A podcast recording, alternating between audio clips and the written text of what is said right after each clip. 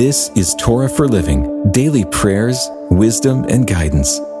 A reading of the daily devotional book written by Mark Lanier.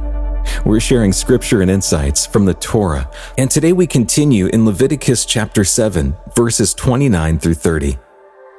Speak to the people of Israel, saying, Whoever offers a sacrifice of his peace offerings to the Lord shall bring his offering to the Lord from the sacrifice of his peace offerings. His own hands shall bring the Lord's food offerings. Sacrifice and obedience should be personal. There's no value in sending someone else to sacrifice on my behalf. Today's passage includes God's instructions for the Israelites to bring their sacrifices personally to the priests. Living under the law of Moses, I couldn't get my parents to take my sacrifice.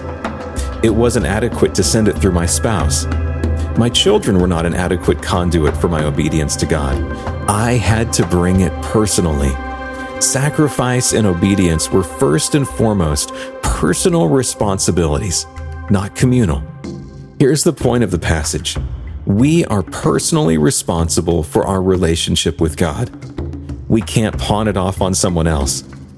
It's often said God doesn't have grandchildren, He only has children. There's merit to this saying we come to God on our own, or we don't come at all. One of the positive aspects of this is our ability to take our cares and concerns to God. As we personally go to God with our sacrifices, we take Him our cares and concerns as well. We have access to Him on a personal basis. This ready access to God gives me reflection in two directions.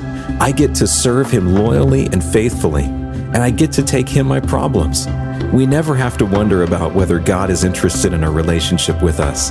He gave clear instructions that He wanted a relationship with each individual.